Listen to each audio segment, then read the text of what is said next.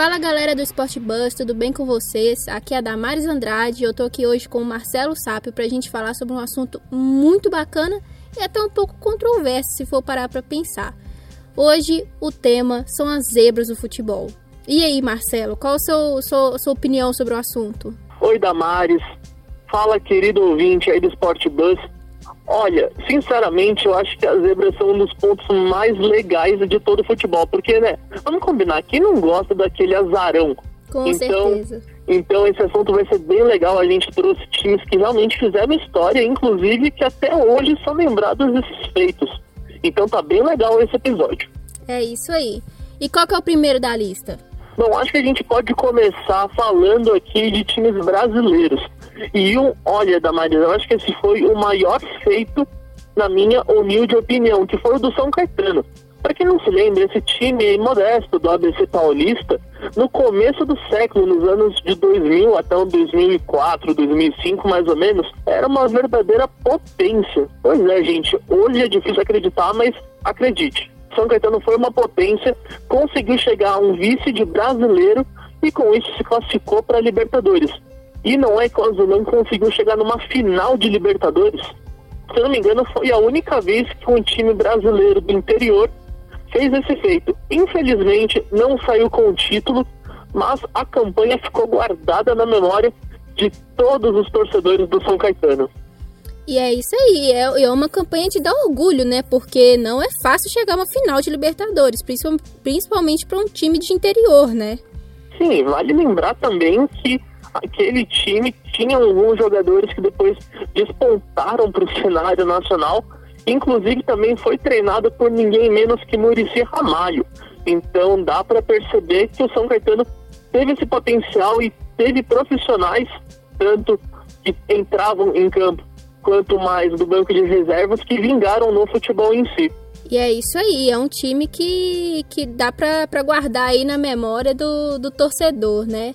E a gente pensando ali mais ou menos na, na época ali dos anos 2000, que foi, que foi um, uma década que, que o que teve de zebra não foi para pouco, né? Olha, Damares, a gente falou aqui do São Caetano, que é um time que integra o ABC Paulista. Bom, para quem não é de São Paulo, eu vou tentar explicar aqui rapidamente que o ABC Paulista são cidades do interior que fazem divisa com São Paulo e formam Santo André, São Bernardo e São Caetano. E outro time do ABC também conseguiu alçar voos muito altos, pensando no cenário nacional.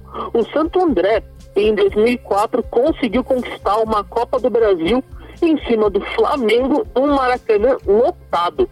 Olha, Damares, esse feito também foi histórico. Com certeza. Porque, seguindo assim mais ou menos a, a, a ideia de, de Libertadores, o Maracanã também é o templo do futebol, né? Para você conseguir ganhar do Flamengo no Maracanã lotado, você tem que ser um time assim, de peso. Bom, foi um time que surpreendeu a todos. Inclusive, até a gente falou aqui da Copa do Brasil, vale lembrar que historicamente outros times também, fora dessa lista que a gente considera os times grandes, vários outros times também já bicaram a competição. Dá para citar aqui no estado de São Paulo ainda o Paulista de Jundiaí e também fora aqui, já mais no sul do Brasil, tem o Criciúma, que foi conquistado inclusive pelo Felipão na época que ele era um jovem treinador, uma promessa, e também tivemos o Juventude, que é lá do Rio Grande do Sul. Então dá para ver que os times pequenos adoram aprontar na Copa do Brasil. Ah, com certeza. E eu acho que a Copa do Brasil é a, é a competição para isso, né? Sim, até pelo formato, que é mata-mata, e agora a CBF também está propondo lá nas primeiras fases um jogo único e por aí vai. Então a chance realmente de dar zebra é bem maior do que num Brasileirão, por exemplo, que são pontos corridos. Inclusive, Damares, não sei se você se lembra, acho que não, porque você não era nascida, mas com certeza deve ter escutado a história do Bragantino na década de 90. Ah, com certeza. Quem não, quem nunca ouviu falar dessa grande campanha do, do Bragantino, né? E que tinha como treinador um nome muito forte nos dias de hoje, né? Também, na época, era outra promessa do futebol brasileiro. Um tal de professor aí, um tal projeto. Falando do Vanderlei Luxemburgo, atual treinador do Palmeiras, ele conseguiu conduzir o Bragantino a um título paulista, numa final que inclusive acho que foi a final mais zebra de todas, que foi Bragantino e Novo Horizontino. Não contentes, o time do interior conseguiu chegar a uma final de campeonato brasileiro em 1991. Acabou perdendo para o São Paulo, que nos anos seguintes veio a conquistar somente uma Bi-Libertadores e um Bi-Mundial. É pouca coisa, né? Pouca coisa para o currículo. E vale lembrar Mas também ainda... que, que esse Bragantino é o novo Red Bull Bragantino, né? Que teve essa mudança de nome aí. E inclusive até falando de mudança de nome, o Bragantino ficou também muito conhecido nessa campanha pelo seu uniforme. Quem aí da década de 90 não venceu, as camisas eram bastante extravagantes, se é que a gente pode falar assim. E o Bragantino lançou o uniforme que até hoje é carinhosamente apelidado pelos torcedores de uniforme Carijó. O Bragantino usou nessa campanha e ficou imortalizado. Bom, e, e, e, passando assim mais aqui pela América do Sul, tem ali também outros times da, que na Libertadores mostraram uma, uma garra assim nunca vista antes, né? Como é o exemplo do Once Caldas, que, que foi assim em 2004 conhecido como o ano da zebra, que nós vamos comentar um pouquinho mais sobre isso daí. Aqui na, na, na América do Sul teve um time da Colômbia, o Once Caldas, que também conseguiu conquistar o seu espaço ali na Libertadores, né, né Marcelo? Exatamente, Damaris. Olha, acho que não vai ter discussão que 2004 foi o ano das zebras. Já falamos aqui do Santo André, do Santo André na Copa do Brasil. Estamos falando aqui do Once Caldas e também se a gente for pensar na Europa, isso aí vai ser assunto para mais tarde, tivemos o Porto ganhando uma Champions League na época contava com nomes até de peso aqui para o futebol brasileiro, como Carlos Alberto, Diego Ribas e por aí vai. Então 2004, sem a mínima dúvida, foi o ano da zebra. Inclusive até o Once Caldas conseguiu esse feito que muita gente considerava impossível e até hoje não conseguiu repetir, infelizmente, esses feitos do passado. Mas o título está lá e o troféu também está lá no Museu do Clube, e isso que importa. É, é, e é um time também que, que vira e mexe dá uma ensaiada de, de reviver essa história, mas infelizmente ainda não conseguiu chegar lá, né? É, o futebol da Colômbia a gente tem alguma predominância do Atlético Nacional, do Santa Fé e por aí vai, mas o Once Caldas vira e mexe aparece aí numa Sul-Americana, numa Libertadores e olha, se os brasileiros vacilarem, o, Santa, o Once Caldas vai lá e consegue uma vaga, consegue beliscar alguma coisa. Ah, com certeza. Ainda mais hoje em dia com a visibilidade do futebol, né? Qual time que não quer ter essa essa visibilidade de ganhar uma Libertadores, de fazer uma campanha brilhante na Libertadores, né? Exatamente, Damaris. Bom, a gente falou do ano das zebras, que foi 2004, e com isso, eu não sei se seu passaporte está em dia, mas a gente já vai viajar aqui também e a gente vai falar do continente europeu, que olha, lá também várias zebras já passearam pelos campos aí de futebol do velho continente. Eu acho que dá para começar, inclusive, com o Porto, que a gente já citou em 2004, que conseguiu um feito inédito com um time muito jovem que tinha o Diego Ribas, tinha o Carlos Alberto e depois se sagrou campeão mundial. E se não me engano, o Mourinho que era o técnico, não era? Exatamente, Damares. O Mourinho que, que ganhou a primeira, a, primeira, a primeira Champions League dele com o Porto e alguns anos depois conquistou de novo com a Inter de Milão. Mas esse, esse título do Porto realmente foi histórico, né? Foi histórico e lembra até hoje lá se eu não me engano, foi o último título de Champions League conquistado por um time português que, convenhamos, Portugal, assim, o futebol português em si, não consegue ter um protagonismo muito grande na Europa. Então, esse título foi um feito realmente inacreditável. É, isso é verdade. E lembrando ali, passando ali em 2004, teve uma das minhas zebras favoritas. Eu que sou uma grande fã de, de competições como Eurocopa, Copa do Mundo, Copa América, seleções que, que são geradas pelas seleções. Teve em 2004 a grande zebra da Grécia, que conquistou a Eurocopa jogando contra Portugal, que tinha ninguém menos que Deco, Luiz Figo, Cristiano Ronaldo no elenco e era treinado por Luiz Felipe Scolari. Você consegue imaginar essa zebra?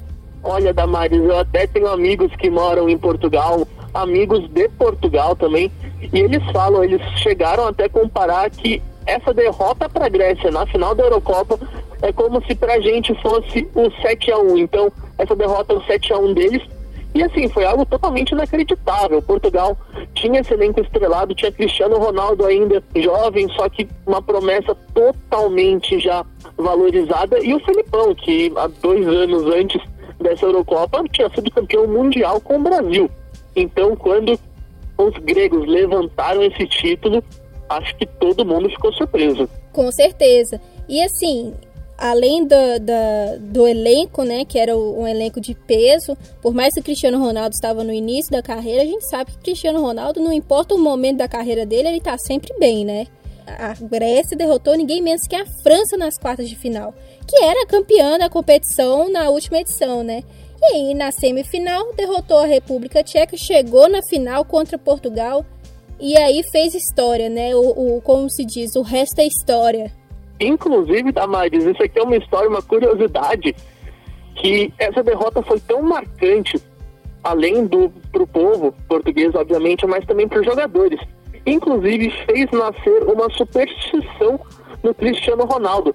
Ele passou, depois dessa final, a não usar mais camisas de manga curta nos jogos, porque ele estava usando nessa final contra a Grécia, o resultado não foi o que ele esperava, Desde então, ele só usa camisa de manga comprida. Dá pra acreditar, Damares? Olha, eu como uma pessoa um pouco supersticiosa também, eu consigo entender. Mas assim, a gente pode perceber que alguma coisa deu certo, né? Porque depois Portugal conseguiu ganhar a Eurocopa de 2016 e também conquistou a primeira edição da Liga das Nações. Então já são dois títulos na, na conta de Cristiano Ronaldo. Agora basta saber se ele estava com manga curta, manga longa, qual que era, qual que foi a superstição dele no, na, no momento dos jogos, né? Realmente, mas acho que deu certo. Então se deu certo, continua. É isso. Não vamos mexer em time que tá ganhando, né? Bom, e por falar em time que tá ganhando, eu acho que essa pode ser considerada a maior zebra de todos os tempos. Eu falo isso assim, sem o mínimo receio. A gente está falando de um time modesto, que, que atualmente está na segunda divisão da Inglaterra. Acredito que muitos de vocês até nem devem ter escutado esse time. E ele conseguiu um feito inacreditável, que virou até documentário, vários livros falando sobre isso. Estamos falando do Nottingham Forest. Essa história é maravilhosa, Damares. O Nottingham Forest é um time da Inglaterra que fez assim um feito invejável de vários grandes times do ao redor ali da Europa, que conseguiu conquistar duas Champions League seguidas, uma atrás da outra. E vale lembrar também que se a gente for puxar um pouquinho antes na história, num período de cinco anos eles conseguiram sair da segunda divisão, subir para a Premier League. Na época não era Premier League como a gente conhece hoje, mas era o campeonato inglês. Subiu para a Premier League logo no ano de acesso, foi campeão inglês, depois conquistou a Copa da Inglaterra e no final, para coroar a cereja desse bolo, foi bicampeão da Champions League. Olha, é um feito assim que se a gente for pensar nos dias de hoje, é quase inimaginável. Com certeza, a gente sim, eu acho que com toda certeza a gente pode falar que os anos de 1979 e 1980 foi muito especial para a torcida do Nottingham Forest, né? Sim, e depois aí, infelizmente, o time acabou caindo numa espécie de ostracismo e hoje vive na melancólica segunda divisão inglesa e de vez em quando até chega a aparecer na primeira divisão, mas ficou nesse ioiô e nunca conseguiu repetir os feitos da década de 70. Infelizmente, que acho que seria um time muito legal e é um time até, posso dizer que um time simpático lá na Inglaterra. Todo mundo deve ter aquele carinho especial. E falando em times simpáticos, eu vou falar de um time que eu tenho uma simpatia até que, que grande por ele, que é o Leicester City, né? Que também é uma das zebras mais recentes aí da história do futebol, da história do futebol inglês também que foi o campeão da Premier League de 2015-2016, que fez uma campanha histórica. Olha, eu até lembro que eu, eu ainda estava no ensino médio, é, no ano em que o Leicester ganhou a Premier League e foi algo assim incrível, porque no time tinham nomes que eram desconhecidos até no cenário do futebol europeu e mundial e hoje são colocados como um dos melhores do mundo. Como por exemplo, ó, só vou citar alguns. Ingolo Kanté, que foi campeão mundial com a França, tem o argelino Mares, que agora está no City, e também tem o artilheiro Vardy, que, que continua no Leicester. E olha, foi uma campanha impressionante, surpreendeu a todo mundo e que rendeu ao treinador do Leicester na época o prêmio de melhor treinador do ano pela FIFA. Foi pouca coisa ou não? Foi pouca coisa, né? E assim, vale lembrar que na época eles deixaram para trás times como Arsenal, Tottenham, Manchester City, que foram os outros três colocados, e times assim tradicionais também, como Manchester United, Chelsea, nem apareceram na lista aqui, né?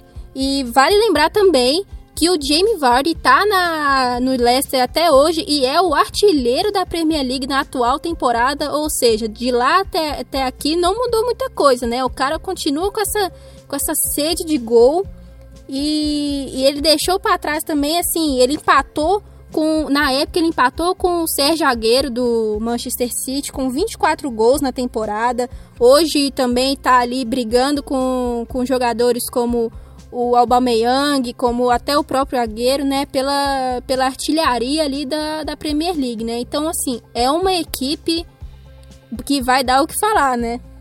Exatamente. E também eu acho que o mais legal é que teve uma continuidade, se que pode falar assim, do trabalho, para que não virasse um time de uma temporada só, ou meio que o Leicester virasse um novo Nottingham Forest, obviamente guardadas as devidas proporções. Então, o Leicester continuou, obviamente, vendeu a maioria de seus jogadores, porque não tem como competir com o dinheiro dos times grandes. E o Leicester, nessa temporada, antes de ser paralisada, também estava fazendo uma ótima campanha. Sabia, Damares? Eles estavam em terceiro lugar, desbancando times como, por exemplo, Chelsea, Manchester United, Tottenham e Arsenal. A campanha atual do, do Leicester na, na Premier League tá. Se não fosse a, a, brilhante campanha do Liverpool, acho que o Leicester estaria ali brigando pelo título, porque até alguns jogos antes da paralisação, o Leicester estava com uma briga acirrada com o Manchester City pela segunda colocação, né? Mas aí aconteceu alguns tombos no caminho, o Manchester City conseguiu ter alguns pontos de vantagem e agora o, o Leicester se firma na terceira colocação. E assim, é uma campanha também que, que com certeza os, os torcedores do Leicester vai ficar na memória assim com, com um grande time, né?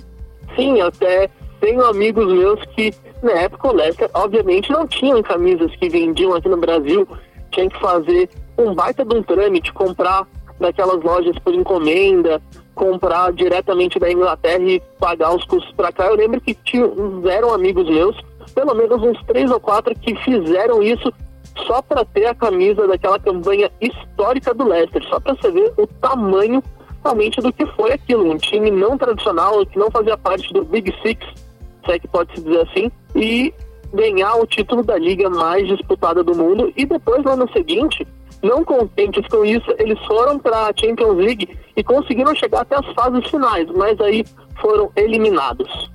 É, e, e, olha, eu vou te falar a verdade, viu? Bateu uma invejinha assim saudável aqui pra, por causa dessa camisa, viu? Que era uma camisa que eu queria ter na minha coleção. Acho que todo mundo quer aquele azul e dourado dos Foxes. É realmente lindo. Bom, Damares, a gente falou bastante aqui dos times mas zebra também acontece com as seleções, e olha, acontece muito. Ah, isso com certeza. Eu acho que recentemente a gente teve algumas zebras, né, que nós podemos falar, citar assim. Para mim, a, a, a zebra mais recente que ficou na minha memória é a zebra da última Copa do Mundo, né? Que teve aí a Croácia como, como vice-campeã, que chegou na final com, com Luka Modric na, na equipe, né? Que foi também o campeão, o, o grande ganhador da bola de ouro na, no ano, né? Sim, olha, a Croácia, acho que quando começou a Copa, ninguém apostava numa Croácia para chegar numa final de Copa do Mundo com a França e ter chances reais de título. Eu lembro que eu estava assistindo a, a final da Copa e tinha momentos que eu falava, nossa, a Croácia vai conseguir virar, vai conseguir, ou pelo menos empatar o jogo, porque era um futebol realmente gostoso de se ver. E que bancou times muito fortes, como por exemplo a Inglaterra, que estava vindo com uma geração nova e que também deu muito trabalho. Ah, com certeza. A, a, Inglaterra é uma, é uma seleção mais tradicional, né? Já conquistou Copa do Mundo, mas custou a, a, a reviver tempos de, de glória como viveu em 66, quando conquistou a Copa do Mundo. E aí, assim, se, se for parar para pensar, pode ser chamada assim de zebra por uns, por outros, mas a Croácia ainda ganha essa briga, né? Sim, com certeza. E por falar nisso, a Inglaterra também protagonizou outra ascensão de uma zebra que foi na Copa de 2014, que foi nada mais nada menos que a seleção da Costa Rica, da Mari. Você lembra disso? Nossa, lembro. A seleção da Costa Rica que tinha aí o Keylor Navas como goleiro. Keylor Navas que depois da, da Copa do Mundo foi para o Real Madrid, conquistou aí inúmeros títulos pelo Real Madrid e hoje veste a camisa do Paris Saint-Germain, não é?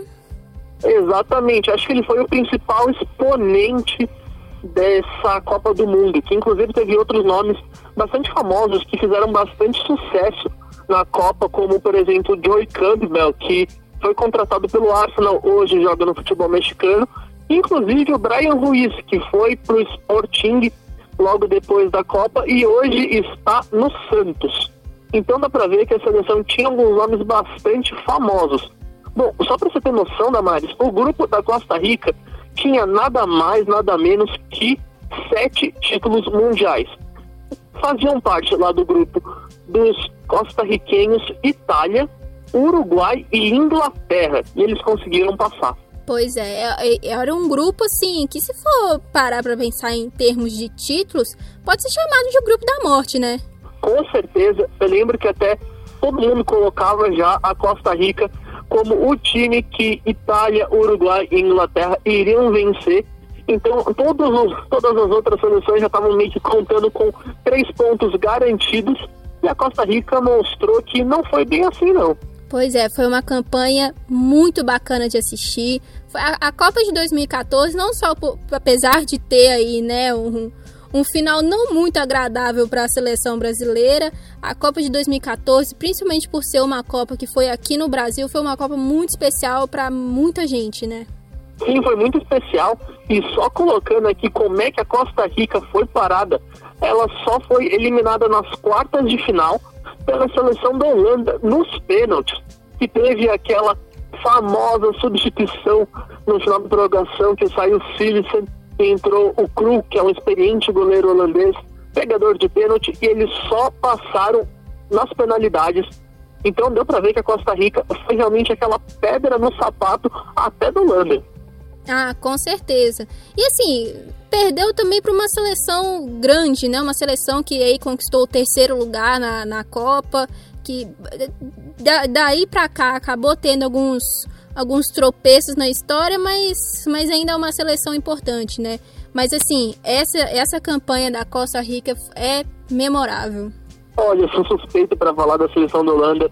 Eu particularmente gosto muito. Aprendi isso aí muito com meu pai, que ele viu todo o carrossel holandês, ele meio que me passou toda essa admiração. Então, assim, perder para a Holanda não é nenhum demérito. Inclusive, a seleção da Holanda está com uma forte geração e promete dar muito trabalho já estou aqui prevendo. Ah, Inclusive, com certeza. Bom, e a gente vai falar também que teve outra seleção que decidiu aprontar na Copa do Mundo de 2018. Não chegou muito longe, mas só a classificação dela já foi um ato histórico. De qual seleção a gente está falando, Damares? Da grandíssima Islândia, que fez uma campanha sensacional na Eurocopa também. E, gente, que, que seleção incrível que, que juntou, assim, acho que o mundo inteiro acabou simpatizando pela, pela, por essa seleção, aquela famosa comemoração entre eles e a torcida, né, com as palmas ali no, no final do jogo. Que campanha, hein, Marcelo? Não, foi uma campanha maravilhosa. Eu lembro que eu estava assistindo a Eurocopa e eu, no meio da Eurocopa eu fui viajar lá com a escola para fazer um trabalho voluntário, enfim. e a gente perdeu essa metade final da Eurocopa. E eu lembro que eu ficava, eu e meu amigo, a gente tava com internet lá no celular a gente ficava assistindo os jogos da Islândia pelo celular. Foi uma tristeza absurda quando eles foram eliminados. Mas eu fiquei muito feliz que eles foram para a Copa do Mundo. Infelizmente, caíram na primeira fase. Acontece, é do jogo, mas ficou imortalizada como a primeira geração que disputou a Eurocopa e a Copa do Mundo, que não é pouca coisa. Ah, com certeza. E é uma geração assim que, que vai servir de exemplo, né? Não só para os pro, jogadores da Islândia, sim para jogadores de outras seleções que não têm assim uma, uma grande visibilidade, como as grandes campeãs, né? Sim, olha, eu não vou me arriscar porque meu islandês está um pouquinho enferrujado, eu admito, mas a gente pega metade lá da seleção, grande parte até da seleção, não era jogador de futebol profissional. Eles conciliavam um hobby, pode-se dizer assim, de jogar futebol com profissões cotidianas, profissões civis. Não sei se dá para falar assim, inclusive até o próprio treinador. Então é bem legal ver como um país se mobilizou, que é um país isolado praticamente, né? Então deu para ver que o país inteiro virou um só e foi dentro de campo e toda essa paixão com certeza entrou no coração de todos os torcedores lá da Copa da Rússia, que olha, inclusive eu até tenho uma camisa da Islândia para guardar de recordação. Olha, bateu a invejinha santa mais uma vez, hein? Pois é, Damares. E também, ó, agora aqui lembrando, na Copa de 2014 também teve outra seleção no continente europeu que também se aventurou pela primeira vez em uma Copa do Mundo e também, assim, rendeu frutos até pode-se dizer assim, porque tinha uma seleção bastante forte, se a gente for ver os nomes. Estamos falando da seleção da Bósnia-Herzegovina. Você lembra da Maris da Copa de 2014? Lembro, foi uma seleção que, assim, fez, conseguiu começar, assim, a fazer história ali, né? É, tem uma seleção muito boa. Bom, aí se você não tá lembrando alguns nomes da Bósnia, tudo bem, a gente entende, afinal, não é uma seleção de primeiro nível do futebol, mas tem alguns nomes bem famosos, como Dzeko, que agora está na Roma, Pjanic, que está na Juventus, mas parece que vai para o Barça, tem também o Kolasinac, que está no Arsenal. Então, assim, tem jogadores muito bons que são conhecidos mundialmente e caiu num grupo que era chatinho, tinha Argentina, tinha Nigéria, então ficou meio difícil para a Bósnia, o sorteio não facilitou, mas a campanha foi histórica. Ah, isso com certeza. E vale lembrar também que o Zenko estava fazendo uma, uma campanha muito boa no Manchester City na época, né? Que na época ele vestia a camisa do City. Sim, eu lembro disso e assim, eu particularmente eu gosto bastante do Zenko. Eu acho aquele nove raiz que é simples, pega a bola, vira e chuta pro gol. Então, para mim foi uma pena que a Bósnia acabou não passando para a próxima fase, mas quem sabe tá com uma geração boa, quem sabe não conseguem pegar uma vaguinha em 2022. Vamos torcer, né? Bom, olha, Damares, a gente aqui acha que andou com a zebra por todo o mundo. De verdade, assim, tem vários nomes, a gente pode pensar aqui em vários, se for ficar para falar. Então, se a gente esqueceu de um, manda pra gente lá no Facebook, no Instagram, no Twitter, arroba. E o nosso episódio vai ficando por aqui. Espero de coração que tenham gostado e lembrem-se, só saiam de casa se for extremamente necessário. E se sair, use a máscara, porque olha, já está voltando o futebol em alguns países, então dá para sonhar com um futuro melhor e breve também. Então é só cada um fazer a sua parte. Eu fico por aqui, estou aqui na minha casa, a Damares está na dela e a gente se despede. Um grande abraço, galera. Tchau, tchau.